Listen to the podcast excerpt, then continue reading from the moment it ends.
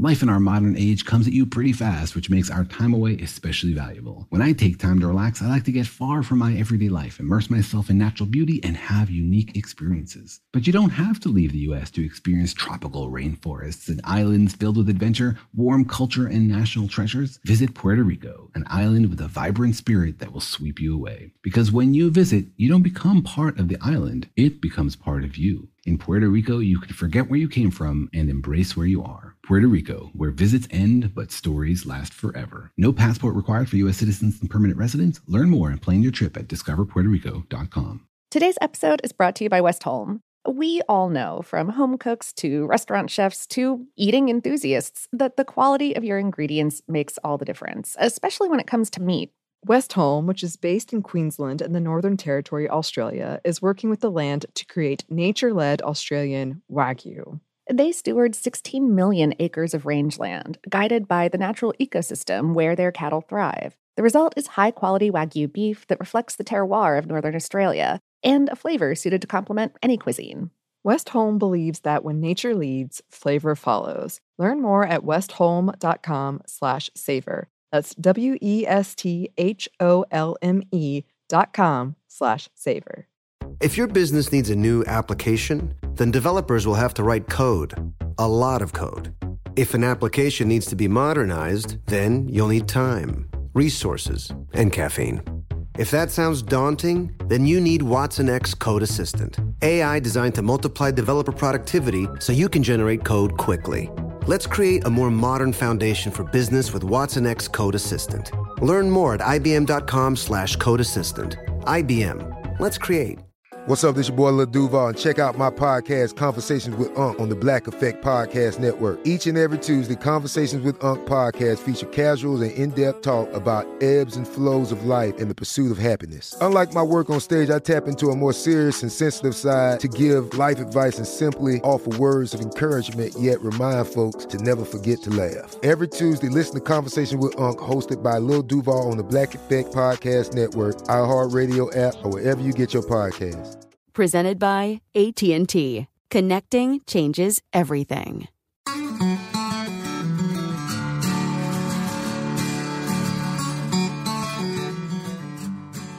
Hello and welcome to Savor, a production of iHeartRadio. I'm Anney Reese. And I'm Lauren Vogelbaum, and today we have an episode for you about baked beans. And I promise it is a good one. It is a fun one. It is it has one of my very favorite facts that I have discovered and not expected in it in a long time. So uh, okay, cool. Yeah. Um, now I'm curious to know which which one that is. I shall point it out when we arrive. I think it'll be pretty clear. Um, it's a pretty solid fact. But we chose this because as we're recording it and as it first comes out, it is uh, Independence Day approaching here in the United Independence States. Day weekend. Yeah. Yes. Yeah. And yes. baked baked beans are in fact a very popular Independence Day side dish here. They are. They are. Uh more on that in a second. Happy Independence Day if you're celebrating. Uh, I just uh, complained at length uh, to Lauren and our Atimpa producer, Max Williams, about the fact that I am running a, re- a race this weekend and I am very concerned about it. But it's going to happen. I Um, wouldn't I wouldn't say you complained. I'd say that you um expressed uh concern. Yes. a lot of concern. Yes. I feel a lot of concern right now. Uh, but you you both uplifted me, so I'm gonna Oh, I'm gonna try to power through. All we all we did was say that we don't run and so therefore any amount of running that you do sounds impressive to us. But if hey, if that uplifted you, I'm excited about it. Anything that impresses Lauren Vogelbaum and Max Williams. That's pretty good in my book. Uh, Uh. perfect. Perfect. Um, I I will say, y'all, if you hear some little some little bumps and noises in the background, it's not the ghost of Anney's former running prowess. Uh, it is it is rather um my great Gray Cat has been a little bit sick the past couple days. I was away for a few days for the first time since shutdown, and uh, he promptly worked himself into a nervous uh, urinary tract stone, but he's on the mend. He's back and making noise in the studio. So if that's what, yeah, yeah, super into it. Luckily, he hasn't deleted any large portions of our outline yet. Just highlighted some, but that's okay. He did. He did. We're all here for you, Great Cat. We're supporting you. oh, we're supporting you too, Anney. Support all around. That's what we're all about here. Um, so, baked beans were an occasional food on July 4th in our family. Like, I can count maybe once or twice. But Huh. interestingly to me, I've gone to a few international US Independence Day celebrations. So, I went to one in China and I went to one in Belgium, and baked beans were at both of those. So, Hmm. clearly, I mean, I guess the internet would also tell you that that it is a traditional food to have on uh, the U.S. Independence Day. But that was just interesting to me of the foods they chose as someone who didn't really eat them. Yeah. Growing Uh, up. Yeah. Mhm. I, I wonder if that's like a southern thing. I growing up in Ohio, like that was a very like summer, especially Independence Day coated food for me. Mhm. Um and among a lot of the I guess I guess like like northern based humans that I know today it's still like like like to me it's it's definitely like a key side dish of Independence Day barbecues and I'm not sure why yeah. because I feel like I feel like no one really eats that much, but someone always brings them. right, right. It's just it's just like one of those things you have to have, but yet no one seems to really want. But no one seems to really be able to say that they don't really want it. You know. Yeah, yeah, and I mean, and I do want them. I quite like them, but Mhm. yeah. Anyway, Yeah. So on the flip side of of my experience, when I was staying in this really small, tiny hostel in London for a few weeks, there was this breakfast that was provided as part of the cost, and it typically consisted of this huge tower of buttered bread, like bigger than my head, ridiculous amount of buttered Aw. toast. Excuse me. Yeah, and grilled tomato slices and baked beans. With tea or coffee. And at the time, this was new to me. This was news to me and new to me. I Ah. didn't know that the baked beans uh, were a part of this traditional breakfast, but I loved it. I actually really enjoyed it. Oh yeah, yeah. I I love the bean component of a traditional um, uh, English or Irish breakfast. I I want more protein. I don't want all of it to come from eggs. I yes, I'm so excited when I get that, and it goes so well with all of the other little stuff on the plate. Oh, it's so Yeah. nice. Yeah, I really enjoyed it too. I did go on a very big uh, beanbag chair and a beanie baby rabbit hole for this, and then decided that maybe I should appropriate my time more efficiently. but uh, just just know that I really wanted to talk about that in this episode. Fascinating Okay. stuff. Fascinating. Oh, okay. I I I I believe you. That is not any part of the rabbit holes that I went down today, but I look forward to hearing about that. Is it appropriate for a food show at some point? Maybe different episode? It's you know, I feel like this is going to be one of those important savor questions where we're going to have to sit down Ah. and really, really get to the bottom of what savor is all about. And I think a beanbag chair might be it. I love this. I love that like our our big existential crisis might come thanks to beanbag chairs and or beanie babies into It, that. it feels right. It feels Yeah. right. Yeah. But we can have our existential crisis later. But for now, I think this brings us to our question I think it does. baked beans. What are they?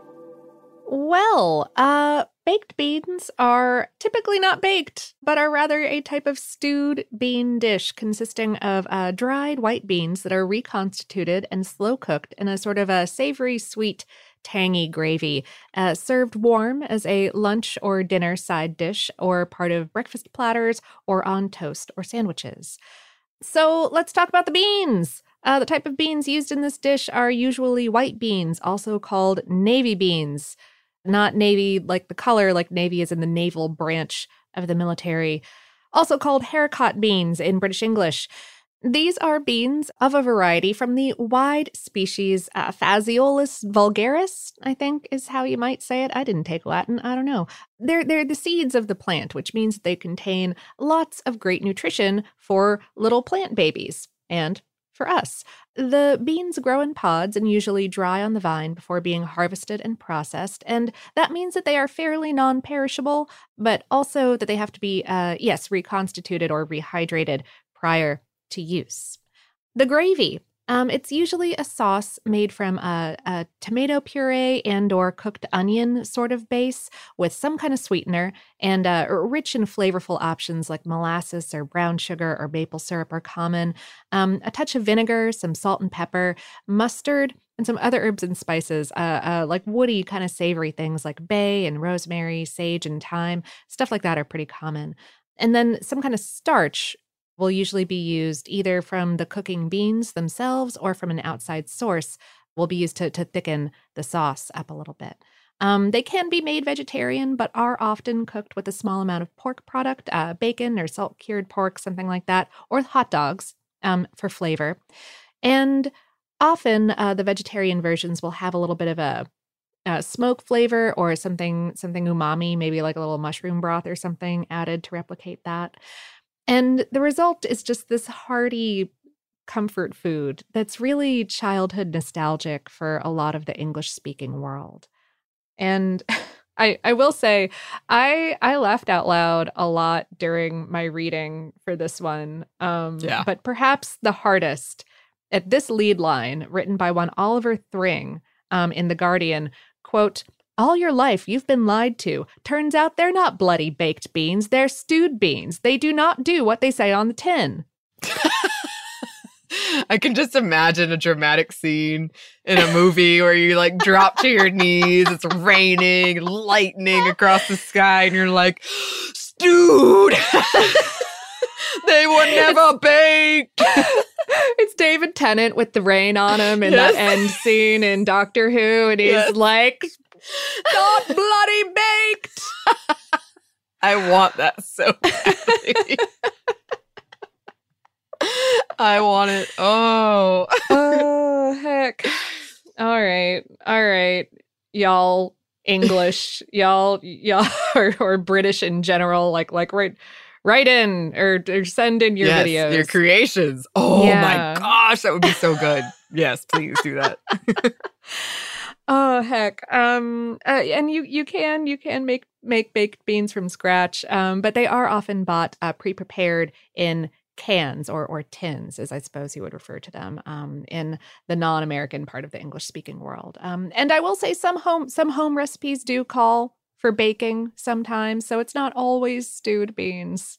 They're not always a bloody lie. Um, I love this so much.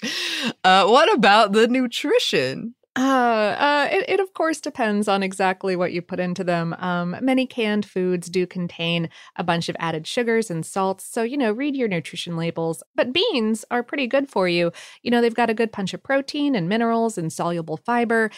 And although, in general, uh, fresh or frozen produce is best, canned beans are a pretty okay option um, because what you generally lose through canning is vitamin content, and that's not really where beans shine that much anyway. Plus, the canning process reduces the compounds in beans that um, that muck about with your with your digestive system's capability to absorb minerals.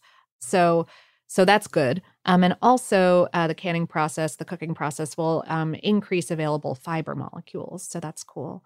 Research has shown that baked beans are a pretty great option for getting like quick and easy nutrients into your diet, especially as a replacement for less healthy snacks and sides. Um, just yeah, watch that salt and sugar content and and hydrate. Always hydrate.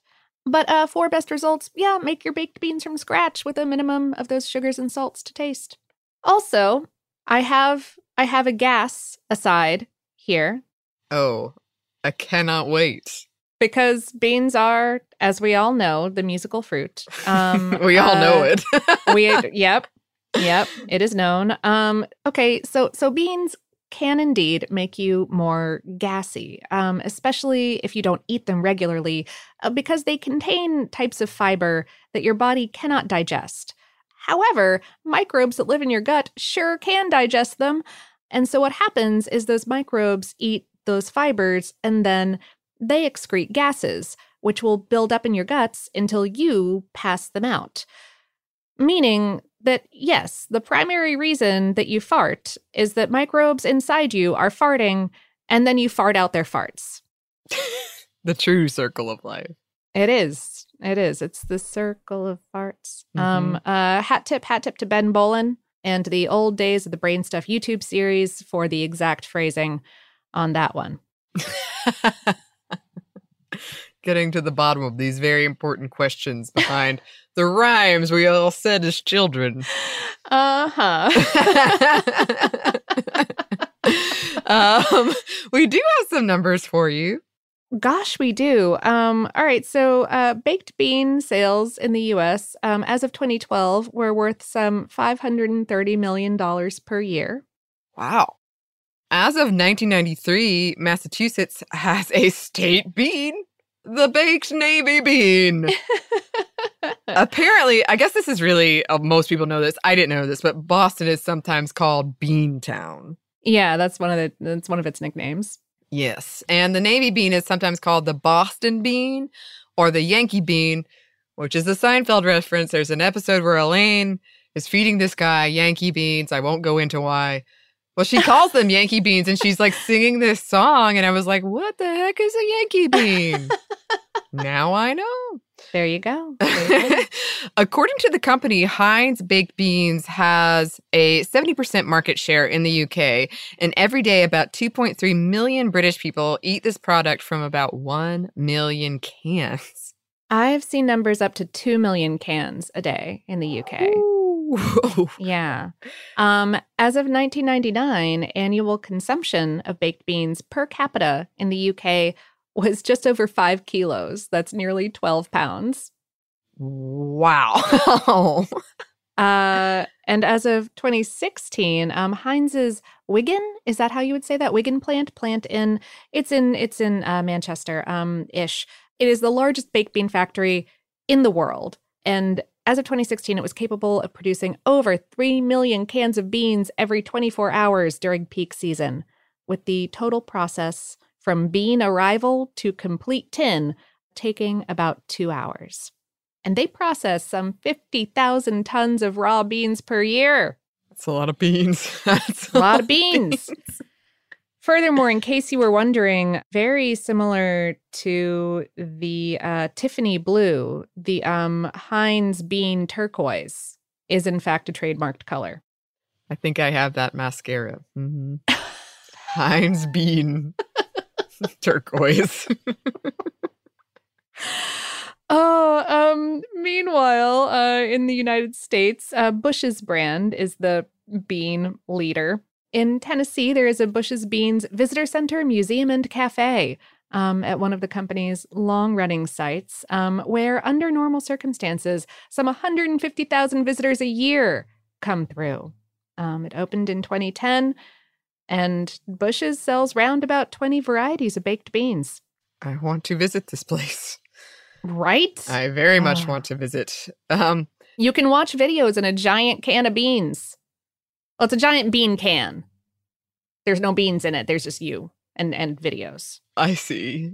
My brain, my brain was like, "What?" I could see it going there. You, I was trying. I was trying was to pull you back. Circuiting. Yeah. That- um, but this brings us to another place I would very much like to go, and this is the fact I mentioned at the top that I was not expecting to uncover researching oh, this episode. Okay, cool. Yeah, yeah. yeah. There's a baked beans museum of excellence in Wales. That's what it's called. That's what it's called. It is operated by a quote superhero who loves baked beans called Captain Beany. Apparently, the guy behind this, Barry Kirk, got the idea for the whole thing after breaking the record for sitting naked in baked beans in 1986 100 hours. Oof. I would have some thoughts after sitting 100 hours naked Gosh. in some baked beans. Same, same. Mm-hmm. He legally changed his name to Captain Beany in 1991. Uh, yeah, yeah. Uh, Captain Beany also holds the records for for the longest anyone has held a plate of beans on toast in one hand while walking on a treadmill. this this is referred to as the beans on toastathon, um, and his record is twelve hours. Was it just him? Was anyone else competing? I have, I, you know, I don't want to conjecture. yeah, okay. Um, Mhm. um, he and also he holds the record for the fastest anyone has run a marathon while holding a plate of baked beans on toast. His time was five hours, 46 minutes, and 25 seconds. Hey. Um, and this was in 2008 at the Flora London Marathon. And he did not, in fact, spill the beans. Not Captain Beany. Never. Never. um, he's got some baked beans tattooed on his head. You, really look look this up. There are images. They're gonna brighten your day. I promise. Um, he sounds like a really interesting fellow. He's done a lot of charity work. He does. He has done a lot of races. He's climbed a lot of mountains. Captain Beany's gotten around. yeah. Mm-hmm. Uh, and you know, so have baked beans within the world record category. There, there are a lot of baked beans related world records. Um, there's a Guinness for the uh, largest pot of baked beans, which was set in 2012 in Macedonia with 5,600 liters of baked beans. That's about 1,500 gallons. It's a lot of baked beans. It is. Mm-hmm. The most popular record to attempt seems to be the, the, the records for eating the most baked beans with a toothpick, sometimes called a cocktail stick, within a certain period of time uh, one minute, three minutes, and five minutes. An American by the name of David Rush toppled the previous records in one go in 2018, eating 68 in one minute, 178 in three minutes, and then 278 in five minutes. Whew. I would stab Yeah. myself. I would stab the heck out of my mouth if I tried to do this. Oh, gosh, right? Mm-hmm. Oh, danger. Um, there is also danger. baked bean danger. There's also a record for a team of four in two minutes, and they got 429 beans, and that was set in the United Kingdom. There's also a Guinness record for the most baked beans eaten with chopsticks in one minute. That record is held by one uh, Tanaka Chisato, who in Tokyo in 2019 apparently popped 71 beans into her mouth during the first 53 seconds, leaving herself seven seconds to chew and swallow. And then, with just three seconds left, popped one last bean, beating the previous record. Wow. And that flair for the dramatic, I think, is what really what really makes a good bean eater. Yet again, Hollywood letting us down. Why have we not seen this movie where it's like at the wire Oh, and then yeah. pops one more bean in her mouth? It's a real shame. It is. It It is. is. Hollywood, you fail us again. Once again. but the history of baked beans did not fail us in terms of how interesting it is. Absolutely. Um, and we will get into that history after we get back from a quick break for a word from our sponsor.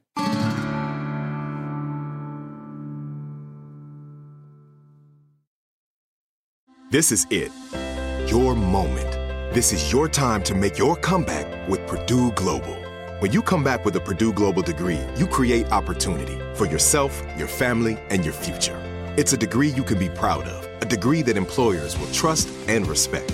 Purdue Global offers working adults like you over 175 flexible degree programs to meet your specific career goals. These include associate, bachelor's, master's, and doctoral degrees and certificates. Purdue Global degree programs range from nursing to business to communication and more. Whatever your interest, we have the degree that will move you forward. You have the knowledge, you have the experience. Now it's time to get credit for the work you've done and earn the recognition you deserve with Purdue Global, Purdue's online university for working adults. You know you're worth it. We do too. So don't wait another second to get the degree that will take your career to the next level. Start your comeback today at purdueglobal.edu. Happy Pride from Tomboy X. We just dropped our Pride 24 collection. Queer founded, queer run, and creating size and gender inclusive underwear, swimwear, and loungewear for all bodies so you feel comfortable in your own skin. Visit tomboyx.com to shop. Today's episode is brought to you by Westholme. I'm a person who doesn't really cook with a lot of meat, to be honest, because when I do, I want it to be special. I'm the same, and I do love sharing that food with people. And I have to say, we received some product, some steak, Mm-hmm. and I am very eager to share it with my friends. Yeah, uh, Westholme sent us a, a few of their products, and they included these gorgeous, gigantic tomahawk steaks that I like opened the box and immediately sent a picture to my best grilling friend, like, hang out soon. yes, I did too. Westholme offers these beautifully marbled steaks because they have 16 million acres of rangeland across the northeast corner of Australia, from Brisbane to Darwin. They use a nature led approach with the belief that if they balance the needs of their cattle with the needs of their environment, both can thrive. Their cattle graze on native grasses like Mitchell grass, which is found only in Australia, and roam wild, foraging at will for the first two to three years of their lives. The result is Wagyu beef that reflects the terroir of Northern Australia and a quality that would complement whatever you're into cooking right now. Westholme believes that when nature leads, flavor follows. Learn more at westholme.com slash savor. That's W-E-S-T-H-O-L-M-E dot com slash savor. What are you looking for in a new smart TV? 4K picture quality? High quality and immersive sound? A sleek design? All of those are givens, but only the new Roku Pro series has all of those and the Roku streaming experience. An award winning OS. Get fast, easy access to all your apps like iHeart, where you can stream all your favorite music, radio, and podcasts all day. And regular, all inclusive trips to Roku City. The new Roku Pro series. A smart TV built by the streaming pros. And we're back. Thank you, sponsor. Yes, thank you. Navy beans and the relatives of navy beans originated in the Americas. I think that could be a whole Oh. separate thing. Oh, yeah. Yes, I found a very intense scientific article about about all the different like genetic branching off periods of these beans and I was like, okay, not today, not today. um, but uh, these beans were staples for Native Americans and alongside maize and squash were one of the three sisters that were agriculturally foundational. I know we've talked about that before. Mm-hmm. Mm-hmm. Um, some tribes might have used earthenware pots covered with hot stones to cook beans with bear fat, maple syrup, and venison. And when colonists arrived, they might have observed the Native Americans doing this and started making them on their own. But, uh, or perhaps they did. Like, okay, uh, the Native American version of this story is the one that is commonly told. But the details are quite sparse if they exist at Mhm. all. no specific tribe is ever mentioned, and tribes in that region didn't really bake, nor is it likely they would have used maple syrup in a bean dish Mhm. If they had any at all. There are documents from that time showing that they were willing to bargain quite a bit to get some maple syrup. So that does not suggest that they would Yeah. use it in this dish. But that is something you have to like really dig deep in the baked bean to find because it is so commonly told. Yeah. Um, and we're going to get into more on why that is in a in a minute. Some food historians believed that these New England baked beans, the precursor of Boston baked beans, most likely were an amalgamation of Native American recipes and methods and a bean and bacon dish out of England, common during the Middle Ages. Again, I was kind of like puzzling over that one in terms of, I guess, Mhm. the beans used, but okay. Others think that North African and Spanish Jews had long been eating baked beans on the Sabbath, and sea captains arriving at uh, New England ports introduced this idea or tradition to them after witnessing it in Africa and or the Mediterranean. Or maybe it can be traced back to the French bean dish cassoulet, and that French Canadians were in fact highly influential in this dish. Yeah. Uh, so right. Um, there were beans being used in cuisines in England and France and around the Mediterranean um, before the era of colonization, which started circa the 1500s. And and those th- those those were other species of beans, uh, lentils, favas, stuff like that.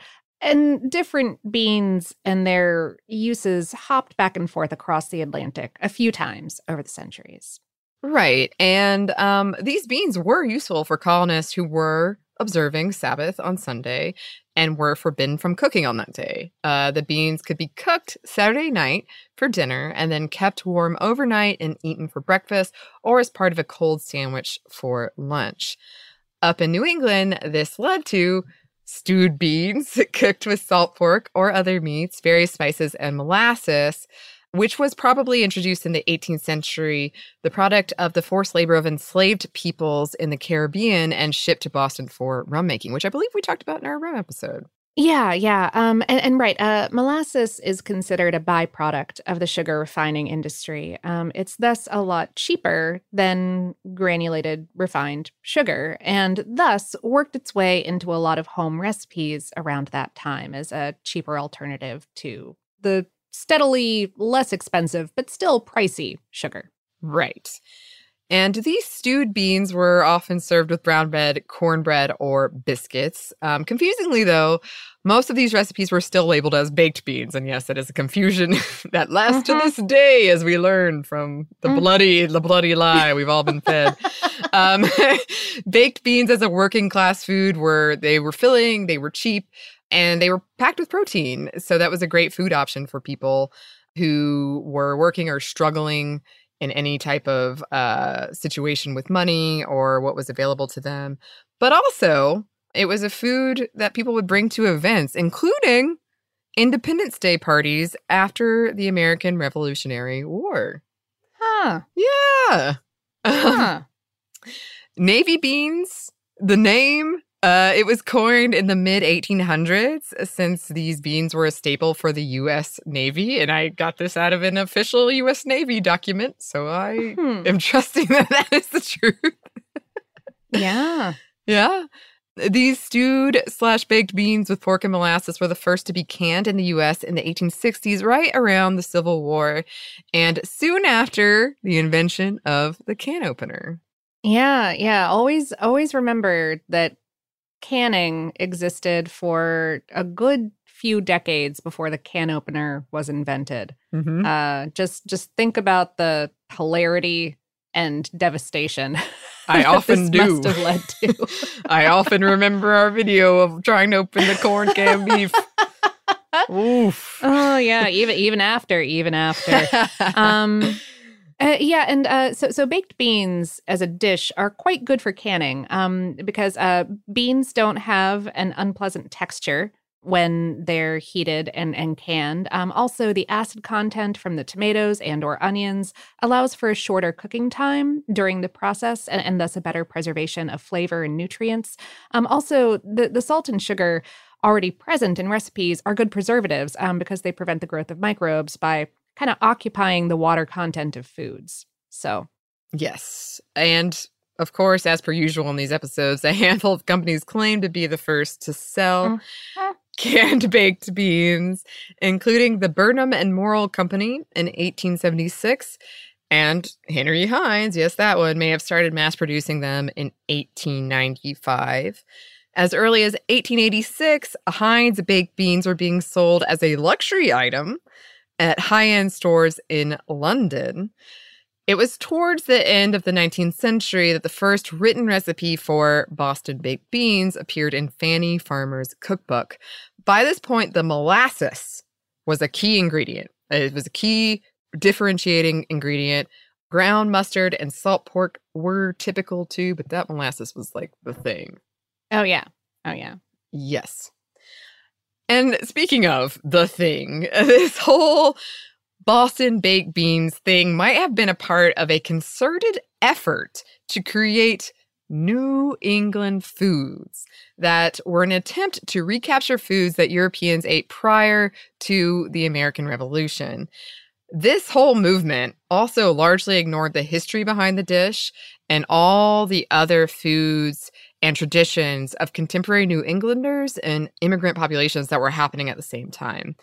Uh, these ideas around New England foods were carefully chosen, crafted, and presented in print publications, often alongside less than accurate tales about how traditional and American they were.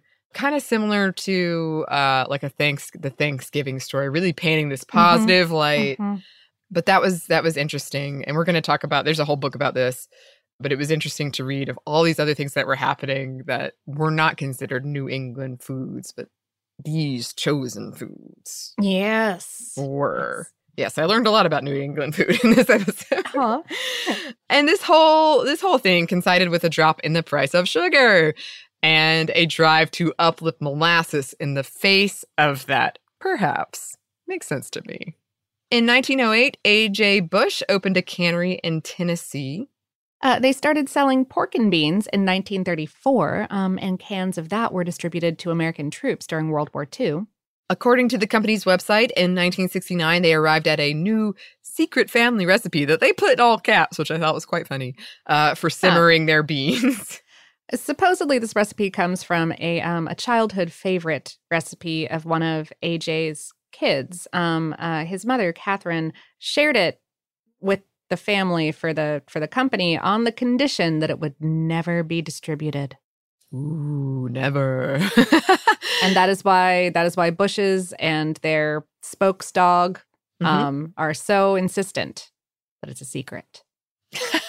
That's why. Okay, got Yeah. it. Uh, as canned beans became more available across the country, they earned a spot as barbecue and potluck staples. Okay, I I never heard of this. I find Oh, this- really? No, never. Ah, Um, Okay. a- asking for Boston baked beans in Chicago in the 1920s and 30s might mean something different. It was a popular candy that involved peanuts dyed red and coated in sugar so that they appeared bean like. This is an interesting candy tradition that kind of cracks me up. We talked about it in the candy corn episode. mhm, And then mhm. this one of like agricultural products made into candy or like the shapes. Yeah. Um, yeah. the largest producer of these candies, Chicago's Ferrara Candy Company, has been making them since 1924. The origin of this candy has been largely lost to history. I didn't dig in too deep, so maybe a future episode, but most Okay. publications seem to be like, Eh. "Mm." yeah. Uh, oh wow, yeah. No, I I've definitely consumed these. Uh, I've never heard of this. maybe maybe it's another like kind of northern thing. I I bet that we can find some at one of the like at, at one of the candy shops around town that has like old timey. Oh. Oh, we should. I, I don't know why I got so excited by going to an old timey candy shop, but I bet we can really find some stuff we should talk about on this here show. yes, yes. Um, in the late 20s and early 30s, Heinz opened baked bean production plants in the UK and Australia after their, you know, they, they had been shipping their products out to both places for a while. Um, but but then tariffs started making importation cost prohibitive. So they just opened up plants over over in both of those places. And then Australian production would ramp up during World War II um, when American troops were stationed out in Queensland. Heinz dropped the pork from their canned baked beans in response to World War II rationing. Many pinpoint their successful Beans Means Heinz ad campaign.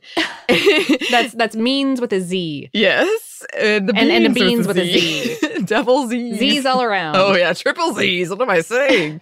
uh, yeah, this ad campaign, which came out in the 1960s, for solidifying this product's place as a British breakfast staple. And I I read an article that quite quite tickled me about. It was a tasting test. It- I think it was an analysis of several tasting tests. Uh, in the UK, where Heinz consistently comes on the bottom, but people still prefer it because of Mm. nostalgia and name recognition. Yeah. Yeah, it's really just the name recognition. It's it's a very powerful thing and very impressive to me. Yes. Um, however, the iconic British breakfast of beans on toast possibly goes back to 1901. So it seems like maybe they are capitalizing on something that was already there. hmm oh, and I found a really harsh 1985 New York Times article that just dissed Boston baked beans. really, uh, claiming that New England New Englanders only ate them because they had the gall and bad taste too. Oh. They compared it to continuing to wear a bad fashion choice, even though everyone's decided it's a bad fashion choice. Almost. Wow. Yes. Um, and they it also went on to say that these these baked beans were definitely a food that you should be embarrassed about, not something you should want to reflect America, something that was for poor people, that it was a relic. I will say I'm unclear on whether the author felt this way. I think I think they did. But it, oh. the people they were interviewing was sort of the meat, the beans of this article. Um, but I was reading it like aghast. Wow. Well, uh, I know. in, in I, I, I have I have nothing to say about that. I can't really tell you one way or another. um, I can tell you that in 2006, a group of researchers out of Venezuela um, took took the toot out of beans, as Live Science reported. Um, they uh, they they fermented beans with the types of bacteria that eat those fibers that we can't digest during the production process, thus greatly reducing the amount of those fibers that wind up in our gut for microbes to eat and pass gas there. So, yeah. Wow. Pre fermentation process. Love it. Science. let's let's Science. Make, make, it so you can eat these beans, not toot later. mm-hmm. Mm-hmm. Uh-huh. Okay. The history of Boston baked beans is still something that interests folks, clearly. Mm-hmm. In, in 2020, so bi- last year, Meg Muckenhoupt, and I hope I'm not totally butchering that, published The Truth About Baked Beans, an edible history of New England. And this is where I got a lot of my New England food facts, uh-huh. but also um, they she was very instructive for me of being like we don't know about this Native American baked beans myth. And everyone's telling it. And I was like, I'm so glad I found this. Thank yeah. you. Because I don't oh, want to let always. you down. oh.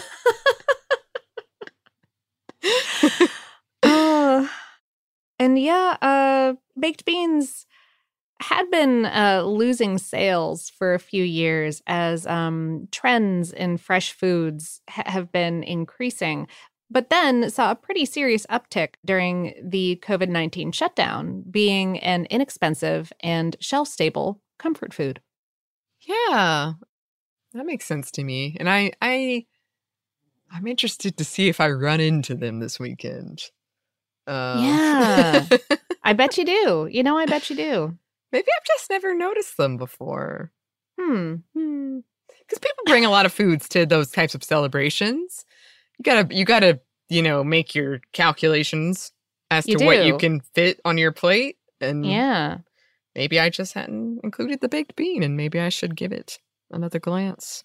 Oh yeah one way or another this was a for me surprising craving episode. I was like oh, mm. oh man oh man i want some beans and franks right now. Well i hope you find them Lord. yeah i think this is in my future. I'm excited. I think so i think so. Well, we hope you've enjoyed this. I really have. Uh, I was not expecting it to be this much of a fun one, but uh, it really was. Yeah. Yes. However, absolutely. Like all good things, it must come to an end. Uh, we do have some listener mail for you. We do, but first we have one more quick break for a word from our sponsor.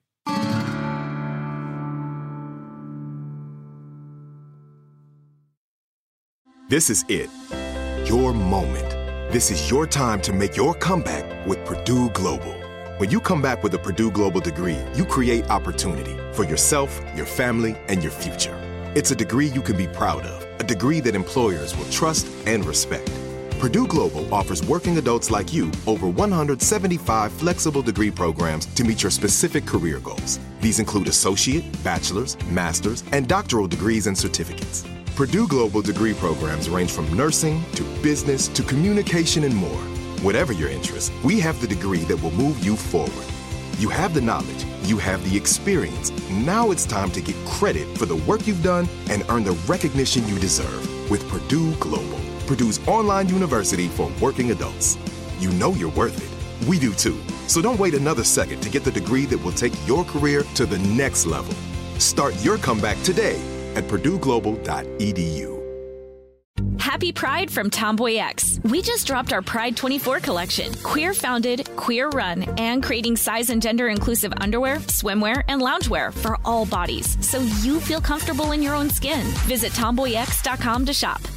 Today's episode is brought to you by Westholme. I'm a person who doesn't really cook with a lot of meat, to be honest, because when I do, I want it to be special.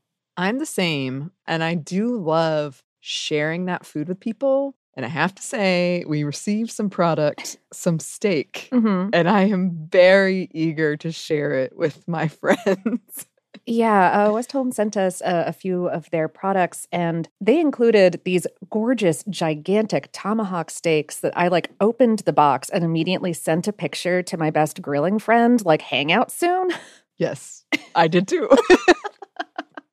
Westholme offers these beautifully marbled steaks because they have 16 million acres of rangeland across the northeast corner of Australia, from Brisbane to Darwin. They use a nature led approach with the belief that if they balance the needs of their cattle with the needs of their environment, both can thrive. Their cattle graze on native grasses like Mitchell grass, which is found only in Australia, and roam wild, foraging at will for the first two to three years of their lives. The result is Wagyu beef that reflects the terroir of Northern Australia and a quality that would complement whatever you're into cooking right now. Westholme believes that when nature leads, flavor follows. Learn more at westholme.com slash savor. That's W-E-S-T-H-O-L-M-E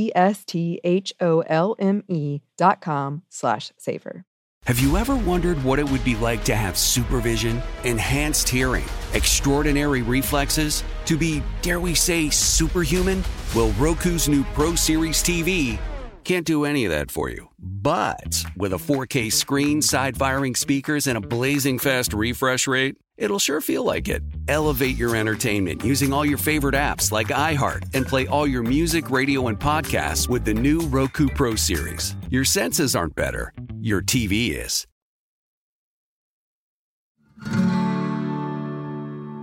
And we're back. Thank you, sponsor. Yes, thank you. And we're back with listener.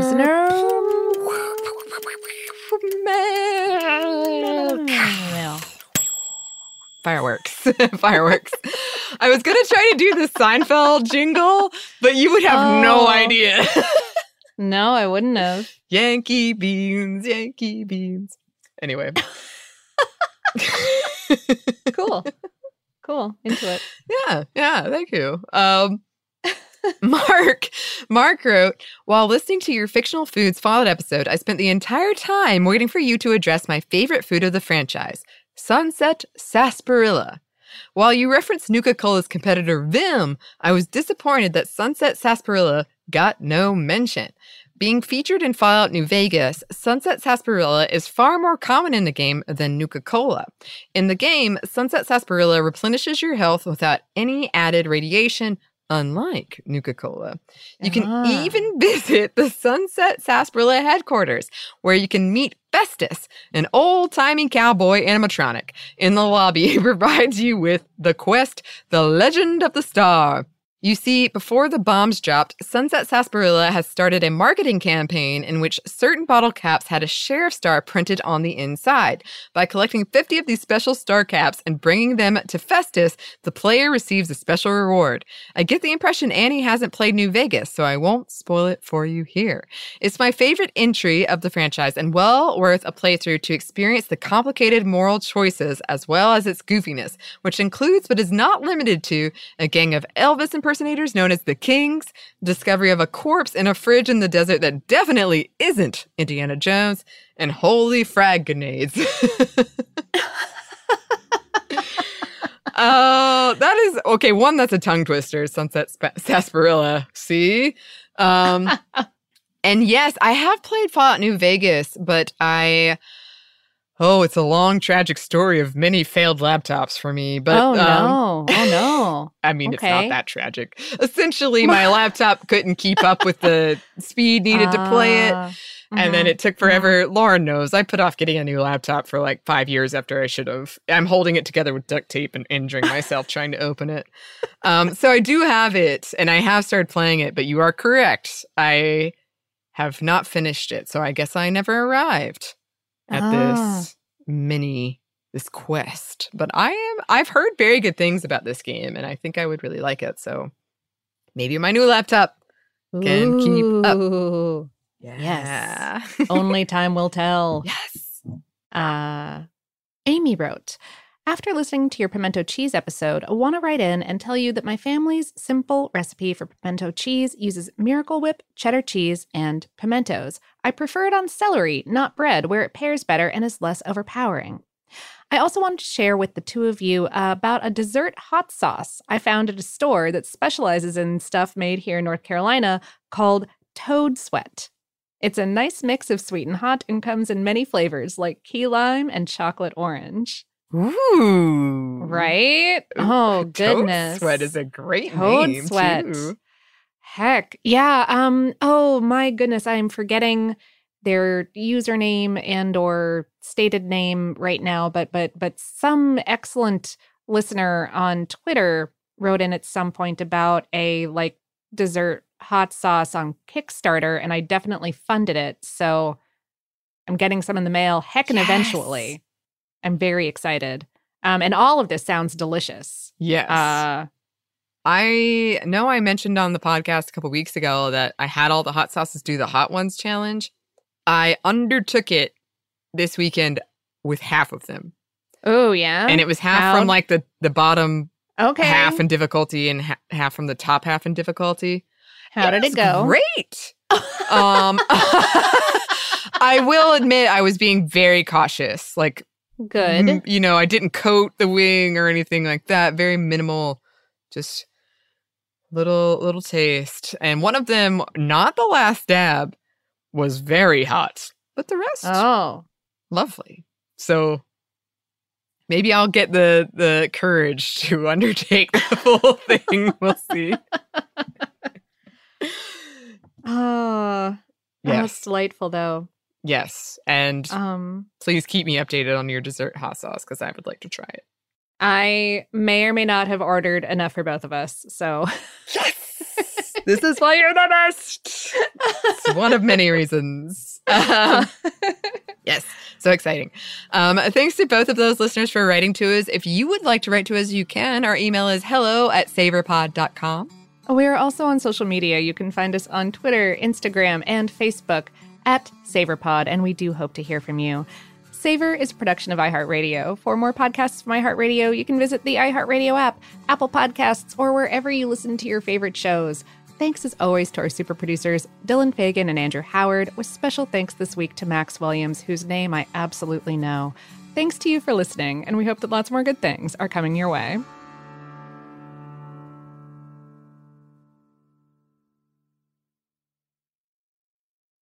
Life in our modern age comes at you pretty fast, which makes our time away especially valuable. When I take time to relax, I like to get far from my everyday life, immerse myself in natural beauty, and have unique experiences. But you don't have to leave the US to experience tropical rainforests and islands filled with adventure, warm culture, and national treasures. Visit Puerto Rico, an island with a vibrant spirit that will sweep you away. Because when you visit, you don't become part of the island, it becomes part of you. In Puerto Rico, you can forget where you came from and embrace where you are. Puerto Rico, where visits end but stories last forever. No passport required for U.S. citizens and permanent residents. Learn more and plan your trip at discoverpuertorico.com. Happy Pride from Tomboy X. We just dropped our Pride 24 collection. Queer founded, queer run, and creating size and gender inclusive underwear, swimwear, and loungewear for all bodies so you feel comfortable in your own skin. Visit tomboyx.com to shop.